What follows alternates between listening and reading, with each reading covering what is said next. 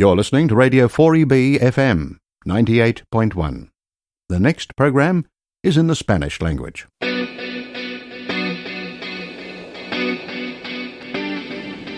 Estás escuchando Radio 4EB, Grupo Español. Bienvenido a tu programa mensual Español se escribe con ñ. Un programa centrado en el uso y el aprendizaje del español y presentado por las virgulillas Beatriz y Esther.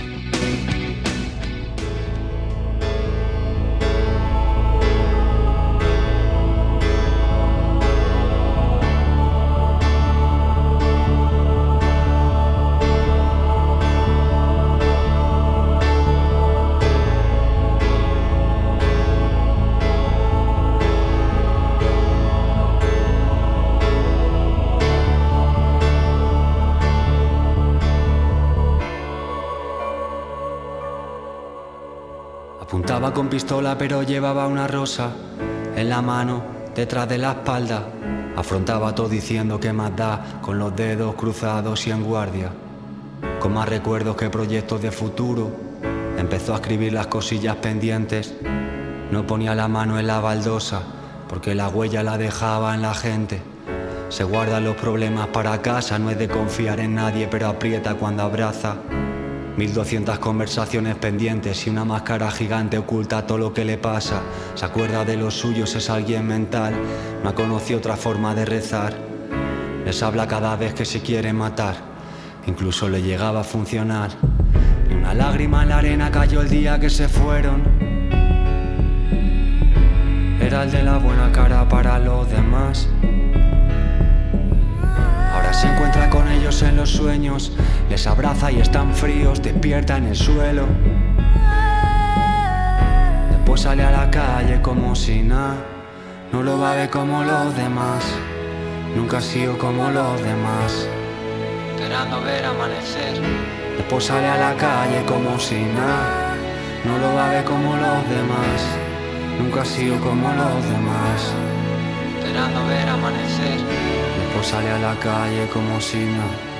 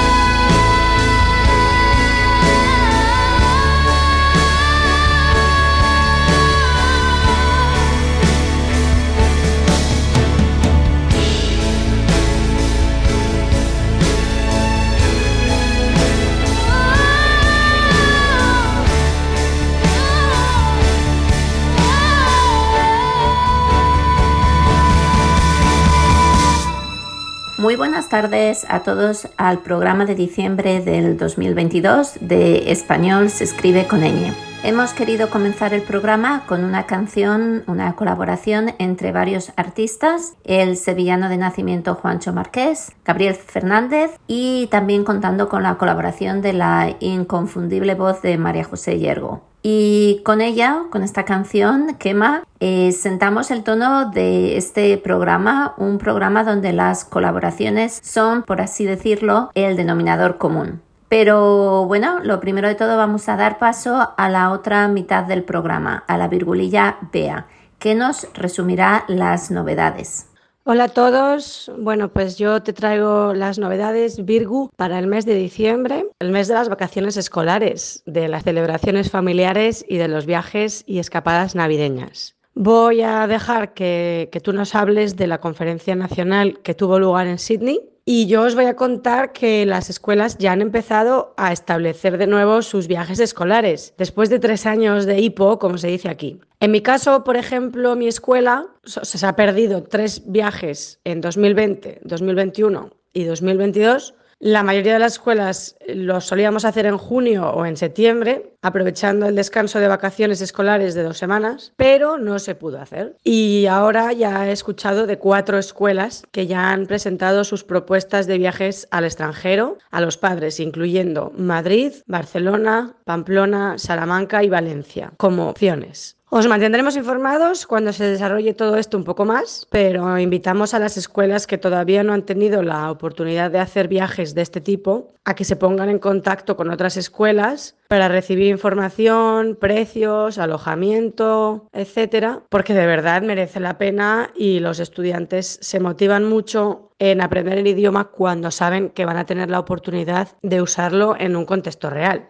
Bueno, aparte de eso, las escuelas privadas terminaron las clases el viernes 2 de diciembre y las públicas el viernes 9 de diciembre, así que ahora tenemos las escuelas cerradas hasta el 23 de enero, que será el primer día que vuelven los alumnos a clase para comenzar con las pilas cargadas el 2023. También recordar a nuestros oyentes los campamentos de verano de, las vacaciones escolares de Lingua Kids, que ofrecía un curso de tres semanas de inmersión cultural y lingüística en Indropili del 12 al 14 de diciembre y también ofrecerá otro curso del 16 al 18 de enero en Waverley. Recordamos que estos campamentos incluyen actividades culturales y creativas en español, para alumnos de entre 5 y 15 años y se llevan a cabo entre las 9 y las 3 de la tarde. Perfecto para dejar a tus hijos mientras te tienes que ir a trabajar. Y yo sé que las virgulillas han colgado la bata de profe y los ordenadores y se van a España las dos para disfrutar de nuestra tierra y nuestras tradiciones. Así que os traeremos más novedades y entrevistas el próximo año. Cuéntanos qué nos has traído tú, Virgu. Un beso. Bueno, Bea, gracias por traernos las novedades. Como bien dices, nosotras y el resto del profesorado en un día como hoy, 18 de diciembre, eh, se encuentra ya de vacaciones. No así en España, donde las vacaciones comenzarán más tarde, el día viernes 23 de diciembre, creo que es el primer día de vacaciones, justo después de la Lotería Nacional del Gordo. Como bien ha dicho Beatriz, hoy nuestro programa lo vamos a dedicar a hablar del primer Congreso Nacional de enseñanza del español en Australia, el español en Australia, retos, desafíos y oportunidades, que tuvo lugar del 19 al 20 de noviembre de este año, del 2022, en el campus de Kensington de la Universidad de Nueva Gales del Sur, en Sydney. Fueron dos días de presentaciones y charlas formales e informales, mesas redondas, pero sobre todo fue una oportunidad única de establecer un networking, de conocer a profesorados y personal de instituciones que compartimos todos idéntica pasión por nuestra lengua y por una enseñanza de calidad en los distintos ámbitos educativos formales como primaria, secundaria, universidad, pero también en preescolar o clases privadas para alumnos verdaderamente de cualquier cualquier edad. Creo que el poder poner en ocasiones caras a nombres o en compartir posibles proyectos merece muchísimo la pena solamente pues asistir a un congreso como, como tal y muy importante también para, para aquellas personas que quizás pues se, se encuentran enseñando en lugares muy pequeñitos o más aislados ¿no? en Australia y para ellos pues muy importante no sentirse aislados o, o para todos, ¿no? porque a veces parece que, nos, que estamos inmersos inmersos en nuestra burbuja de nuestra escuela o de lo que enseñamos y, y no nos relacionamos quizás lo suficiente en nuestro propio estado con otros profesores o, bueno, pues más allá, ¿no? En otros estados. Tuvimos la oportunidad de discutir entre todos pues la situación y, y, los retos del español en los estados de Australia y darnos cuenta así de que compartimos bastantes retos similares, pero que también compartimos bastantes diferencias. Por ejemplo, bueno, pues no es la misma la presencia del español en los estados, a veces es casi anecdótica, por ejemplo en Tasmania o en el territorio del norte o en Australia del oeste,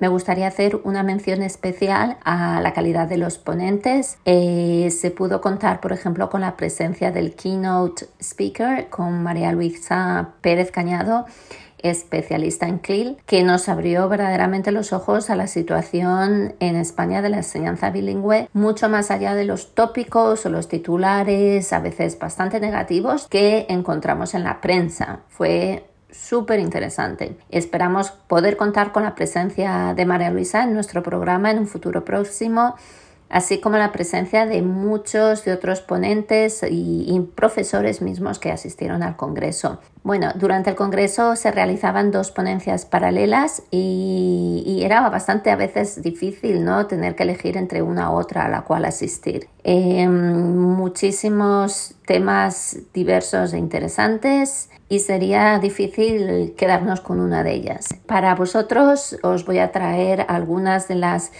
mini entrevistas o charlas que pude tener con allí, tanto con organizadores como componentes, asistentes, además con el guitarrista Paco Lara que nos amenizó la velada de la cena y junto con su mujer también proporcionó un taller de flamenco en el evento. A lo largo del programa escucharéis tres temas de su último álbum, Duende, el cual acaba de publicar. Estos temas son Sendero, con el cual abre el álbum, también curiosamente el himno de Australia y eh, un tema muy australiano conocemos todos, pero el cual no voy a decir el nombre para que así todos los oyentes estén afinando el oído un poco. Y por último, el último tema que vais a poder escuchar a lo largo intercalado de estas entrevistas es Spanish Generation, una auténtica sorpresa del álbum.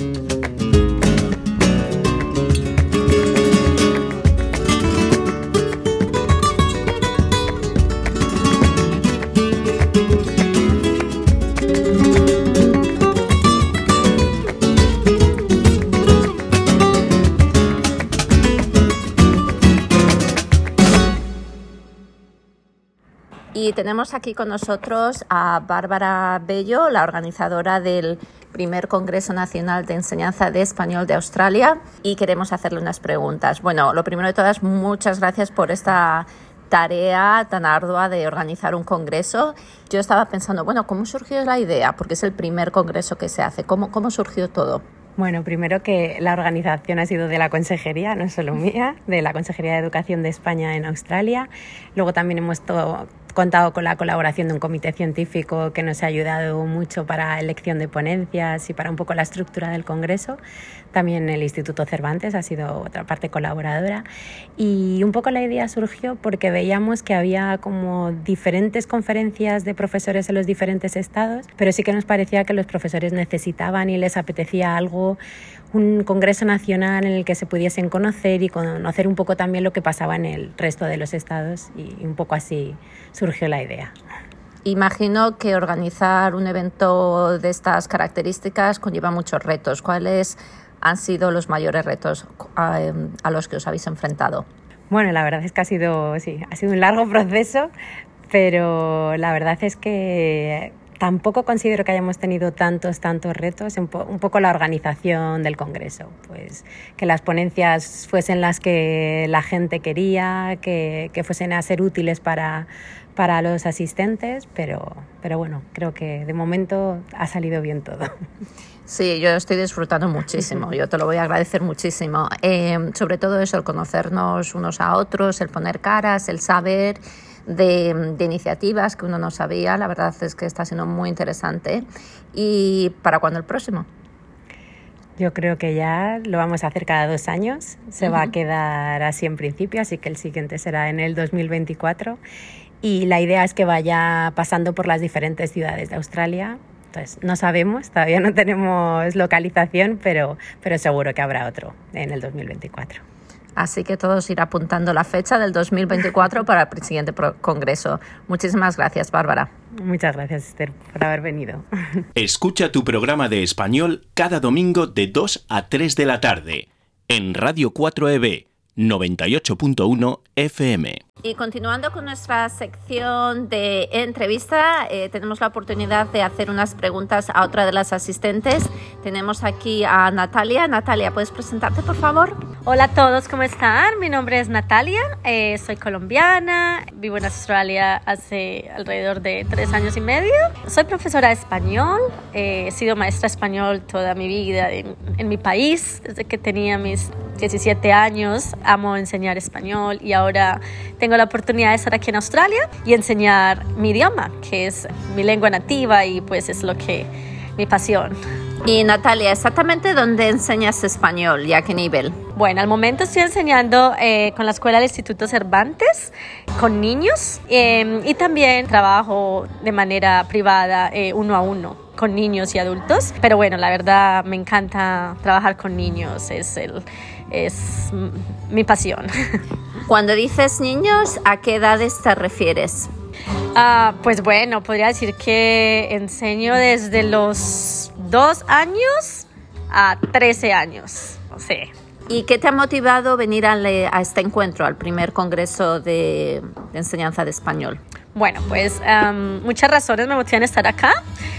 Una de ellas es aprender, mejorar como, como docente y de alguna manera también conocer y tener una visión de lo que es el español en Australia, porque tengo una visión personal y cuando vine acá quería mirar cuál es la percepción de todos los que estamos acá, porque de alguna manera venimos de diferentes estados de, de, acá de Australia, trabajamos en diferentes niveles, diferentes edades, diferentes centros, y bueno, pero pues estamos aquí todos unidos por una misma razón y una misma pasión, que es el, la enseñanza de, de nuestro idioma. Estupendo, Natalia, pues muchas gracias por tu participación en el programa.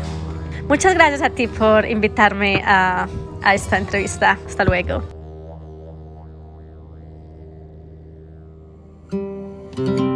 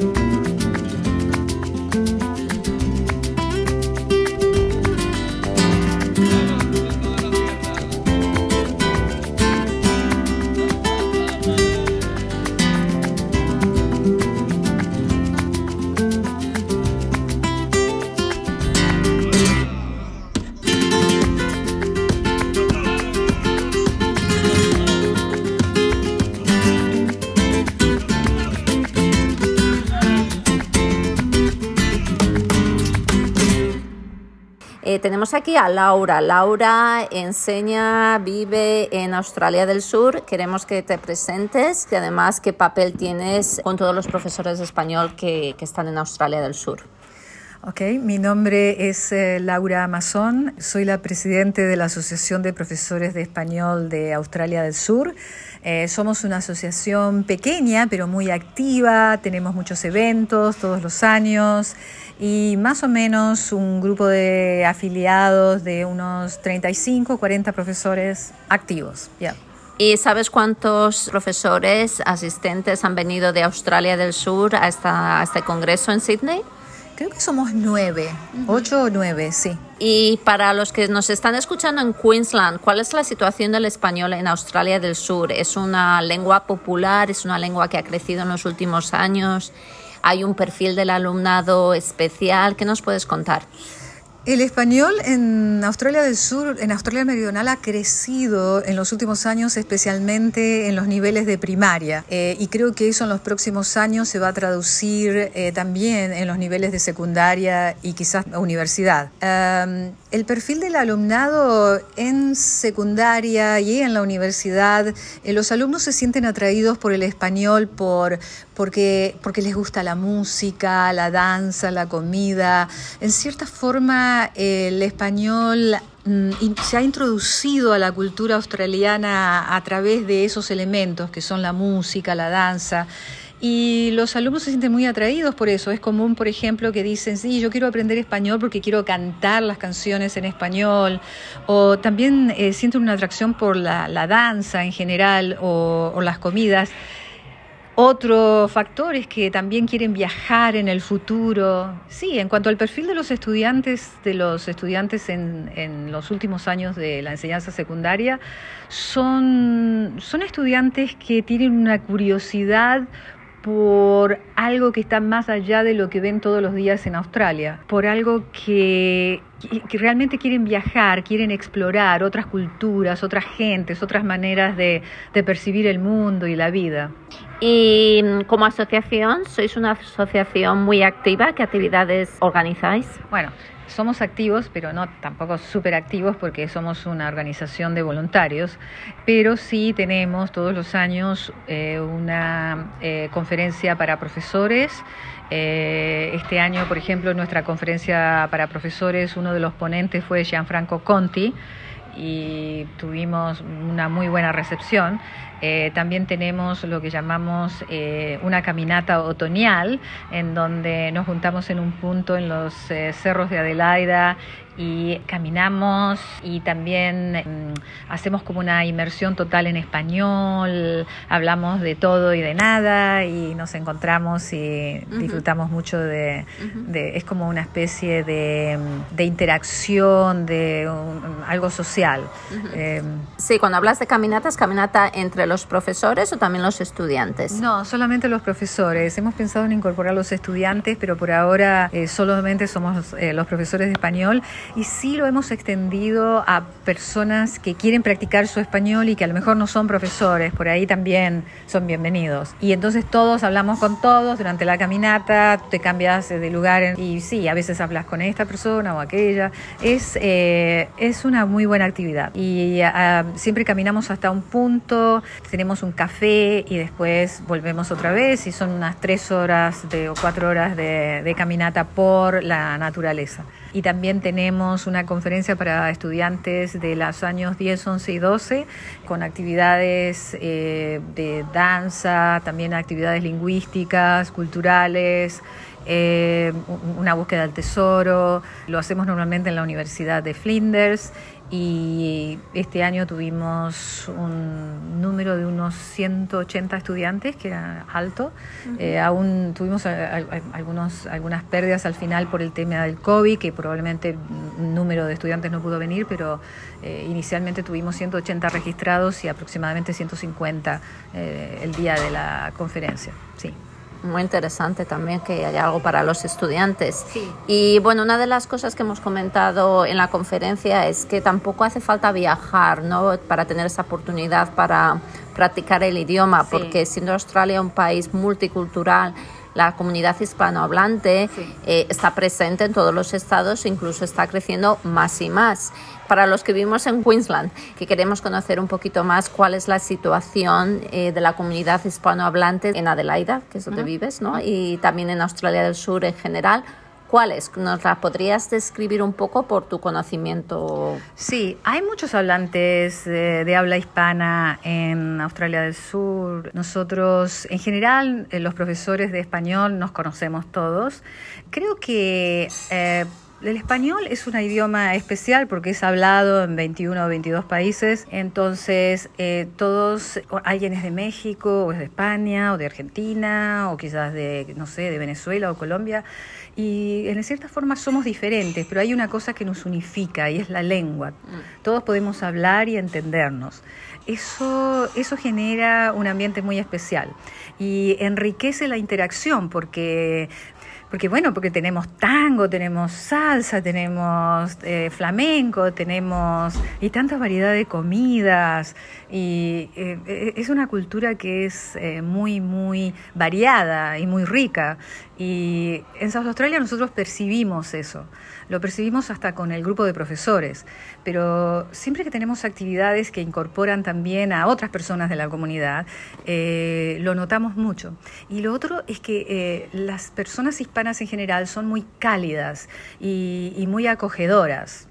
Entonces, bueno, de hecho tenemos esa expresión, mi casa es tu casa, y sí, entonces es muy fácil sentirse parte de eso y sentirse acogido y bienvenido. ¿no? Mm. Estupendo, pues te quiero agradecer el tiempo que has pasado con nosotros compartiendo tus impresiones con los oyentes de nuestra radio. Muchas gracias. De nada, gracias a ti por invitarme. ¿Quieres mejorar tu español? Entonces escucha tu programa en castellano en la radio 4EB todos los domingos a las 2 de la tarde en el 98.1 de la FM. ¿A qué estás esperando? ¡Vamos! En este día tan especial, primer día del Congreso, hemos podido disfrutar de la actuación de una superestrella que conocemos aquí todos en Australia, de Paco Lara, guitarrista y le tenemos justo ahora para hacerle alguna pregunta. Eh, bienvenido a nuestro programa, Paco. Para los que no te conocen, que creo que somos poquitos, puedes presentarte un poco cuál ha sido tu trayectoria, dónde, dónde vives, dónde sueles actuar, etcétera, etcétera. Bueno, buena, buenas tardes, buenas noches, no sé qué, qué hora se emite el programa.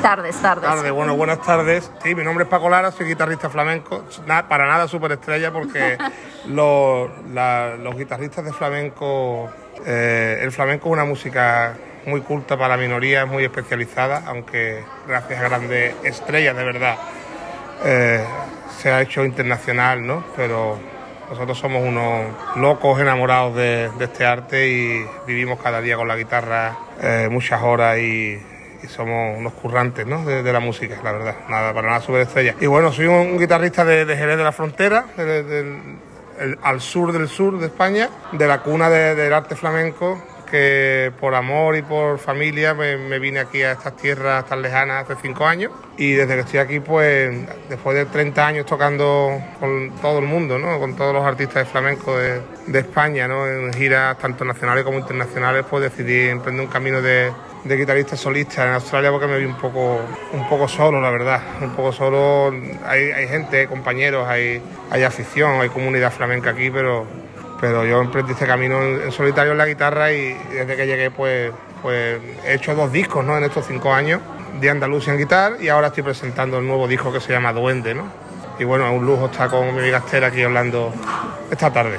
El lujo es mío y bueno, ya hemos, ya hemos hablado que en el futuro cuando sepamos que vengas a Brisbane o a Queensland en general, que nos lo hagas saber para poderlo comunicar a todos. ¿Tú en qué estado vives? Que imagino que en ese estado serás más, mm, darás más conciertos, ¿no? Por el hecho de, de Bueno, viajes o no. No, no tanto, no tanto porque esto es como lo- los, grandes toreros, como los grandes artistas, ¿no? Eh, eh, lo importante es no ponerse muy repetido ni muy visto. Entonces yo prefiero tocar menos y que cada concierto sea especial y único, ¿no? Y, y entonces pues voy recorriendo todo el país y también trabajo, claro, sigo trabajando en España, sigo trabajando en Europa, ¿no? Y eh, con el primer disco de Andalucía Guitar, pues he recorrido todo el país, he estado en, todos los estados, he estado en, en Hobart, en Royal Cira, presenté mi disco en la, en la Sydney Opera House, eh, estuve en el Adelaide Guitar Festival, que me trataron como un príncipe, y bueno, en Brisbane he tenido la suerte de tocar dos veces en Dubop, en una sala de jazz al principio cuando llegué aquí a Australia y ahora hace muy poquito pues presenté mi primer disco en, en BMAC que fue un gran éxito de tanto de, de público como de crítica ¿no? y, y bueno, eh, la verdad que estoy encantado con, con el público australiano y con, y con poder traer mi, mi cultura ¿no? o, o aportar mi granito de arena para que el flamenco sea más, más conocido en estas tierras. Y si alguno de nuestros oyentes quiere tener acceso, comprar uno de tus discos, ¿cuál es la mejor forma de hacerlo? Bueno, eh, yo sigo trabajando con el disco físico, el CD. A través de mi página web podéis adquirir tanto el primero como el segundo, de Andalusian Guitar o Duende. Mi página web es pacolaraflamenco.com. ¿Todo junto? Sí, pacolaraflamenco.com, con las tres V esas dobles delante, de, de whisky, whisky, whisky. Y a mí también me gusta el whisky. Y luego, pues el primero ya está en todas, vamos, desde, está en todas las plataformas digitales y el segundo creo que el 26 de este mes ya, noviembre, también estará en todas las plataformas digitales, ¿no? Apple Music Spotify, a través de mi distribuidora y de mi discográfica, ¿no? Pero me gusta mucho el trabajo artesanal de- del merchandising, los conciertos, eh, de que me escriban por la web y enviarles los discos personalizados a cada uno, firmados, dedicados, ¿no? Porque eso no, para mí no es una pérdida de tiempo, sino que es una, es un, tener un contacto con cada persona es importante. Cada persona que sigue un músico de flamenco es importa- importantísimo porque ya te digo, es una música difícil de entender al principio, pero cuando entras y te enamoras de ella no te puedes separar nunca más. Entonces esos son los, los oyentes que a mí me interesan. Para alguien que esté comenzando a afic- aficionarse al flamenco, eh, no queriendo ya mencionar pues a los grandes, ¿no? Eh, pero los, los actuales, los que están haciendo música en este momento, ¿tú a quién recomendarías? Te, te- quizás te pongan un aprieto, sí, pero para que alguien que quiera empezar a adentrarse en el mundo del flamenco y que no tenga que, que volver pues a las raíces o bueno a gente que ya no, sa- que ya no está, eh, ¿a quién recomendarías escuchar en este momento? Yo recomendaría que escucharan a- al vecino, a que, ten- a que tengan más cerca. Ah, para que tengan más cerca, porque yo tengo la suerte de tocar con todos los mejores artistas de flamenco de mi generación, la anterior y la posterior. Pero también he, he trabajado con muchos artistas muy malos, no muy malos, sino que no han dado más de sí, o que no han sido conocidos, o que. Y yo siempre digo, se aprende más del malo que del bueno. así. Y todo el mundo tiene algo que aportar. Todo el mundo tiene algo que aportar. Aquí no hay que buscar estrellas ni, ni súper. Hombre, yo, yo- por supuesto hay que escuchar a Paco de Lucía, hay que escuchar a Camarón, hay que escuchar Cantes de Jerez, de Sevilla, de Utrera. Y Eso hay que escucharlo si quieres saber lo que es el flamenco, ¿no? Pero hoy día, si tienes un vecino que toca la guitarra, aunque toque tres acordes y sea carnicero, sea lechero, sea mecánico, eh, escúchalo, escúchalo y pregúntale, ¿y esto cómo va? ¿Y esto es una seguiría, una soleá, una bulería? ¿Qué ritmo es este? Y esa es la manera de, de entrar en el flamenco, ¿no? De, de conocer también a- al artista, de por qué lo, lo- lo hace él y por cómo lo hace, ¿no? Estupendo, pues yo voy a, cuando llegue a casa voy a, voy a atinar a ver si mis vecinos toca alguna. Hombre, en- yo creo que no, En pero Australia bueno. es complicado. En Australia, como no te mudes de cerca de donde yo vivo, en Australia es complicado, pero bueno. Bueno, pues me ha encantado tener esta charla contigo y Igualmente, estamos, estamos al contacto para cuando vuelvas aquí Te a llamo del Brisbane. tirón, te llamo del tirón. Estupendo, muchas gracias. Gracias, amiga.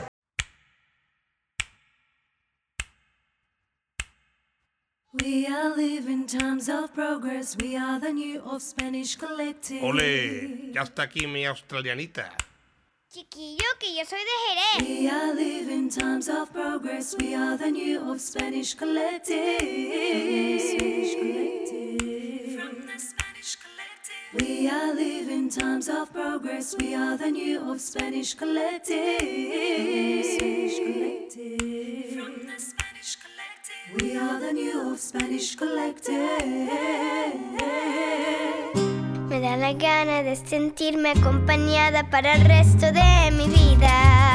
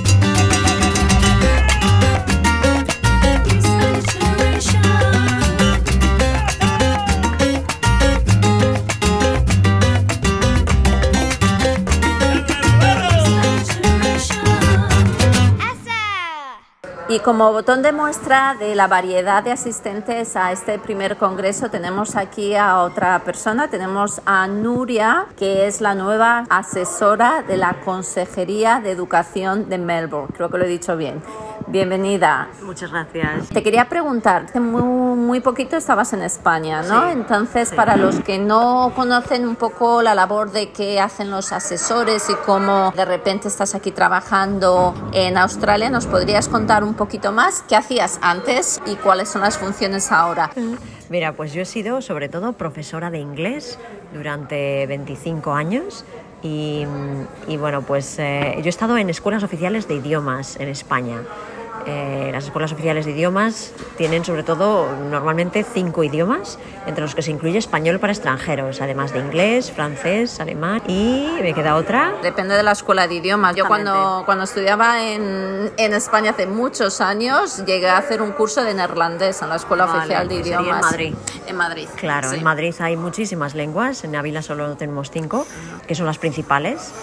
Y, yo he ejercido, eh, sobre todo, pues eso, profesora de inglés. Hace dos años, con el COVID, tuve la oportunidad de ir a Los Ángeles, de asesora también, y luego tuve un año entre medias, que fue el año pasado, y este año he podido venir a Melbourne. Y estoy encantada, encantada de poder pues, eh, ayudar a todo el profesorado de español que está destinado aquí en Australia, y me encantaría pues, poderles ofrecer mm, lo que es todos los programas que tenemos para que el español siga en boga y, se convierta en una de, una de las lenguas que estudien, sobre todo los alumnos australianos. ¿Esta es tu primera vez en Australia? Es mi primera vez en Australia, llevo dos meses y estoy familiarizándome no solo con el país, sino también con eh, la parte profesional en la que estoy eh, ejerciendo y, y estoy encantada y me gustaría pues empezar ya a visitar centros, conocer un poquito la realidad de los colegios tanto públicos como privados en Australia y ver cómo eh, se les puede plantear nuestros programas, que son muchos y hay dos que son muy populares, que es el programa de profesores visitantes y el programa de auxiliares de conversación australianos que van a España. Y también tenemos los españoles, auxiliares de conversación españoles, que vienen a Australia. Entonces es un convenio bilateral que tenemos. Y es- son dos programas, o tres, con los auxiliares de conversación eh, bilaterales, que ofrecen muchas posibilidades a los profesores y alumnos de español. Y a mí me llama la atención ¿no? que vienes de Los Ángeles aquí. Quizás mm, sea un poco pronto para evaluar, pero en tus primeras impresiones, ¿cuáles son las eh, principales diferencias que encuentras de, de, bueno, la situación del español allí en Los Ángeles como aquí en Melbourne o en Australia en general? Muchas imagino. Sí, pues mira, en primer lugar, eh, California tiene casi un 50% de población hispana. Entonces significa que hablan español en la calle. Y luego el profesorado es nativo prácticamente. Hay pocos profesores californianos o americanos que enseñen español. Los hay, pero no muchos. Entonces reciben un gran porcentaje, los alumnos eh, californianos reciben un español de herencia muchas veces, porque sus padres también han sido a veces pues, o de México, o de El Salvador, eh, pero también esos, los profesores vienen de estos países. Entonces reciben eh, unas clases de español mm, pues, eh, realmente de, de la cuna, con la cultura del profesor. Entonces esto es, los alumnos alcanzan un nivel muy avanzado en muy poco tiempo, tanto a nivel escrito como oral. No es así en la situación en Australia, donde a veces falta profesorado de español, también depende mucho del director, de que quiera meter lo que es el español en los centros y, y luego los alumnos parece como que consiguen quizá menos nivel pero por, por, la exposición menor que hay durante la semana, que hay menos horas de idioma, entonces llegan quizá a un menor eh, nivel, mientras que en California pues hay más horas de exposición al idioma. Pero en cuanto a la cultura, pues es tanto interesante, una parte como otra. Yo me, me quedé fascinada pues eh, de todo lo que ofrece lo que es California y ahora lo que me va a ofrecer eh, Australia en, en este periodo de tiempo que voy a estar por aquí. Es muy interesante ver tu punto de vista porque a veces cuando ya llevamos muchos años en Australia se nos olvida, ¿no? Es difícil ponerse en la piel de otro y qué, es la, cuál es la situación del español en otros países. Y efectivamente en Estados Unidos es muy diferente. Imagino también que te has encontrado con muchas situaciones como lo que llamamos el Spanglish, ¿no? Nosotros hicimos hace unos meses un programa especial sobre el Spanglish y vimos los diferentes niveles de Spanglish que hay y bueno, lo que existe en Estados Unidos es algo diferente, ¿no? Sí, sí. Es decir, allí se habla, aunque se hable español en la calle, meten muchísimos anglicismos y, y, de una manera muy natural, muy natural. Entonces a veces piensas cuál es realmente la palabra. Es decir, eh, nosotros dentro de la Real Academia de la Lengua en España hay muchas palabras que no están contempladas, pero eh, poco a poco con el uso se van introduciendo cada vez más. Y, y, bueno, California es un ejemplo, un ejemplo de, de, un bilingüismo que está muy presente, muy en boga en la calle y, y, y bueno, es algo que aquí no, no, existe como tal en los, en los colegios. Allí en los colegios se escucha tanto un idioma mm. como en otro, dentro del, pues, del, mismo colegio, independientemente si el colegio es bilingüe eh, o no, es decir, un colegio normal público que tenga lo que es la asignatura de español, ya escuchas español en el patio por parte yeah. de los alumnos. Entonces se llega en poco tiempo, se llegan muchos objetivos. Fascinante. Y después del primer día de congreso, ¿cuál es tu impresión de la situación del español en Australia? Pues eh, he visto que tras una mesa redonda muy interesante de, de cinco ponentes, eh, la situación en Australia ve que el español es... Eh, la parte común es que mm, falta profesorado muchas veces de español, eh, es el director quien toma las decisiones de si se introduce un idioma y otro, pero también en función del de profesorado que tengan. Entonces, eh, hay problemas a veces en cuanto a, pues bueno, eh, no es fácil abrirse camino en los departamentos de educación de los diferentes estados eh, y se tiene que empezar por arriba primero pues conseguir lo que es hablar, comentar lo que es la situación, cómo podemos ayudar y luego eh, a través de convenios bilaterales pues podemos hacer eh, que las dos partes, tanto la parte española como la parte australiana, llegan a un acuerdo para que podamos abrir eh, lo que es camino al idioma y, y, allá lo que es un intercambio igualmente cultural, tanto español como australiano. Entonces se trata de traer profesores y, y también de llevar eh, universitarios a, España o, o, gente que tenga eh, interés por la cultura española, porque está el programa de profesores de auxiliares de conversación, que está de 18 años a 60. Entonces es una oportunidad idílica para hacer este, este, este viaje y, y, que haya este intercambio cultural entre España y Australia. A mí siempre me gusta que eso que esté extendido hasta los 60 años. Me da, sí. me da esperanza, sí. me da esperanza.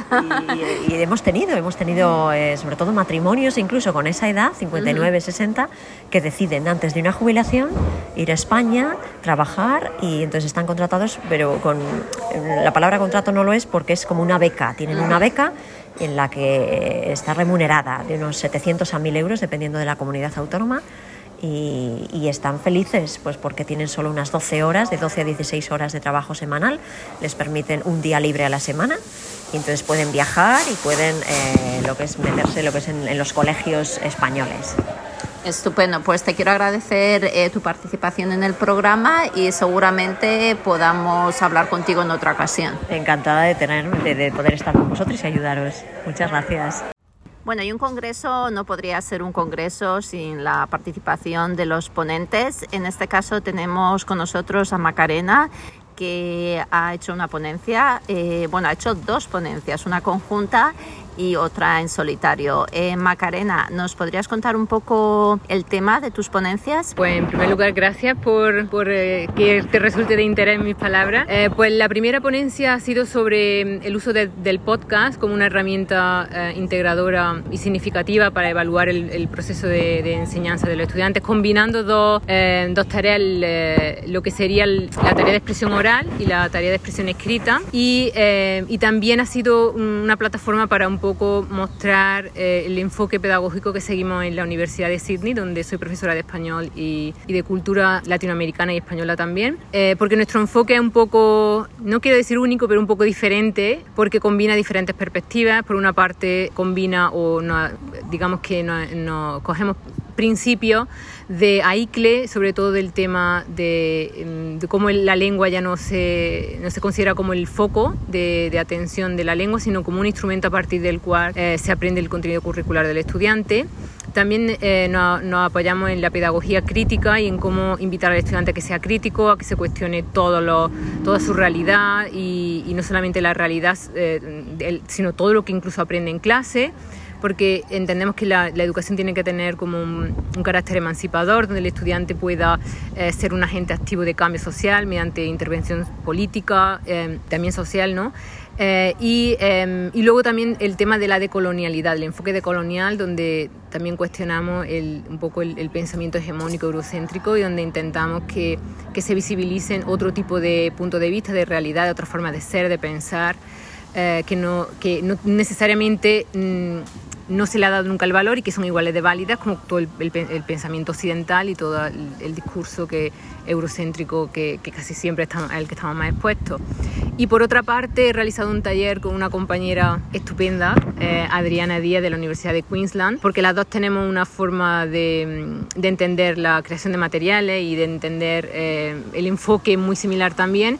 Ha sido un taller más bien práctico donde eh, queríamos acercar a los ponentes al a una pedagogía crítica e inclusiva, teniendo en cuenta todo este tipo de, eh, de preceptos, pero también el tema de, eh, de, la interseccionalidad. Hemos tocado el tema de cómo pues, no hay solamente una única identidad, sino que la, las identidades son múltiples, eh, se interrelacionan, están muy conectadas y a veces nos olvidamos de, ciertas identidades que, que, nos podemos encontrar perfectamente en el aula. Y para ser lo más inclusivos posible y para que los estudiantes se sientan representados en la clase hay que, hay que crear materiales que tengan en cuenta muchísimos puntos de vista. Y este, como digo, esta eh, esta multiplicidad de, de, de, identidades que se pueden combinar en una misma persona. ¿no?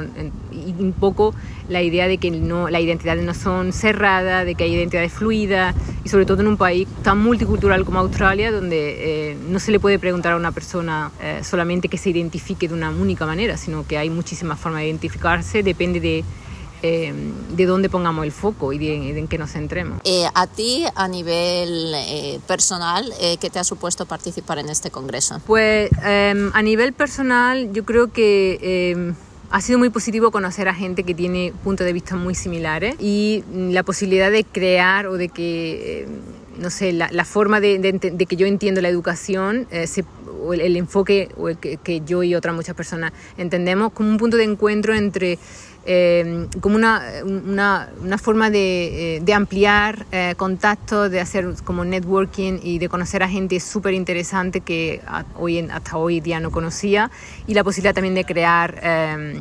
encuentros, de compartir pues, material, incluso eh, Adriana eh, y yo también tenemos la intención de hacer seminario online, pues no sé, cómo crear una red y poder, eh, porque hemos tenido muy poco tiempo, en una hora de taller o en media hora de ponencia no te da tiempo en realidad a que cale o se pueden llevar algunas ideas, pero no todo lo que nos hubiese gustado, entonces es como una forma de, de abrir camino un poco, ¿no? A, a, un, a un, futuro que, en el que podamos compartir recursos y en el que podamos continuar con esta idea.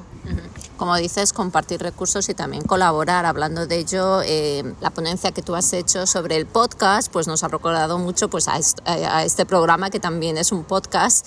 Y, y bueno, pues hemos podido eh, escuchar y ver eh, los podcasts que sus estudiantes hacen y estamos deseando que en futuros programas también podamos compartir uno de esos podcasts con todos nuestros oyentes. Sí, sí, encantada yo. La, de hecho, la chica era una de las una de la ideas del podcast también era crear un banco de recursos como una especie de portfolio donde los chicos también pudiesen eh, mostrar los, los grandísimos trabajos que hacen eh, y todo lo que se puede conseguir si, eh, si le damos la herramienta suficiente y el enfoque, eh, otro enfoque un poco distinto al que normalmente que están acostumbrados. Y eh, creo que además eh, el hecho de que se pueda colgar, de que haya alguna plataforma, alguna forma de diseminar todo este tipo de, trabajo, hace que los estudiantes incluso se motiven aún más, porque van a ver que están haciendo algo, una tarea real, una, tarea auténtica y sobre todo que están creando conocimiento, porque eh, el tema del podcast, eh, el contenido fue algo que ellos eligieron, que ellos se organizan, entonces creo que es súper valioso que ellos vean que el profesor no es el que tiene el conocimiento, sino que ellos co-crean el conocimiento con el profesor y como digo, es una forma colaborativa de crear conocimiento y además una forma, algo, una- un punto de vista diferente, un punto de, vi- un de vista de- del estudiante y también con esa visión crítica que es lo que perseguimos. Eh, hablar de temas que tienen, pues son bastante complejos y, y los que puedan reflexionar sobre su realidad, sobre, sobre otras realidades, al mismo tiempo que aprenden la lengua, obviamente. Pues muchísimas gracias por tu colaboración aquí en el programa. Te deseamos lo mejor. Igualmente a ti y espero que nos podamos ver o escuchar o estar en contacto en un futuro próximo.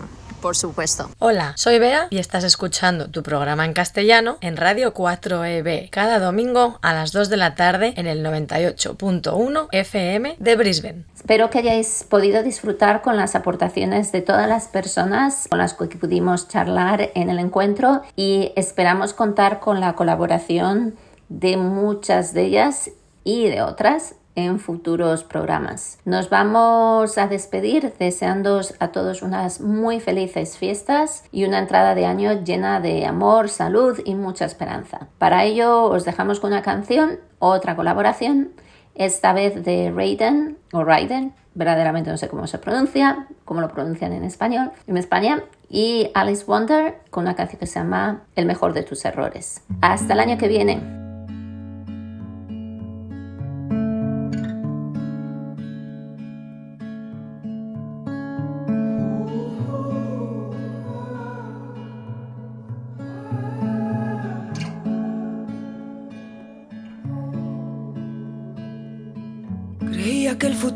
Iba a llegar. Sabía que pasaba, no quería pensar. No tuve paciencia, por eso me la imaginé. Y mientras vi cómo me mirabas por última vez. Despacio, tan solo vete despacio. Prométeme que yo he sido el mejor de tus errores y que si vamos a irnos es para echarnos en falta entonces. Despacio, tan solo vete despacio. Prométeme que yo he sido el mejor de tus errores y que si vamos a irnos es para echarnos en falta entonces. Una aguja de pescar por si la sangre llega al río. Que no nos falte los motivos cuando nos faltemos. No ha nacido una crisálida ni un crisantemo. Ni caí del guindo ajeno. Y si ahora tú eres el que a mí me tiras y llamas titiritero. Cuando ayer de ti tiraban ese tiroteo. Fuiste el juego de trileros donde puse el corazón. Me lo cambiaste por un avispero. Soy tan cobarde que me temo yo que te temí. Si decidiste por los dos, ahora llora por mí. Habla por ti, pero no digas lo que quiero oír. O dime que me quieres, aunque sea querer dejarme ir. Sí, sí, explícame el chiste que dijiste para que nos podamos reír. Y así me convierta en el arrepentimiento más recurrente al que siempre quisiste acudir. Despacio, tan solo vete despacio. Prométeme que yo he sido el mejor de tus errores y que si vamos a irnos es para echarnos en falta entonces.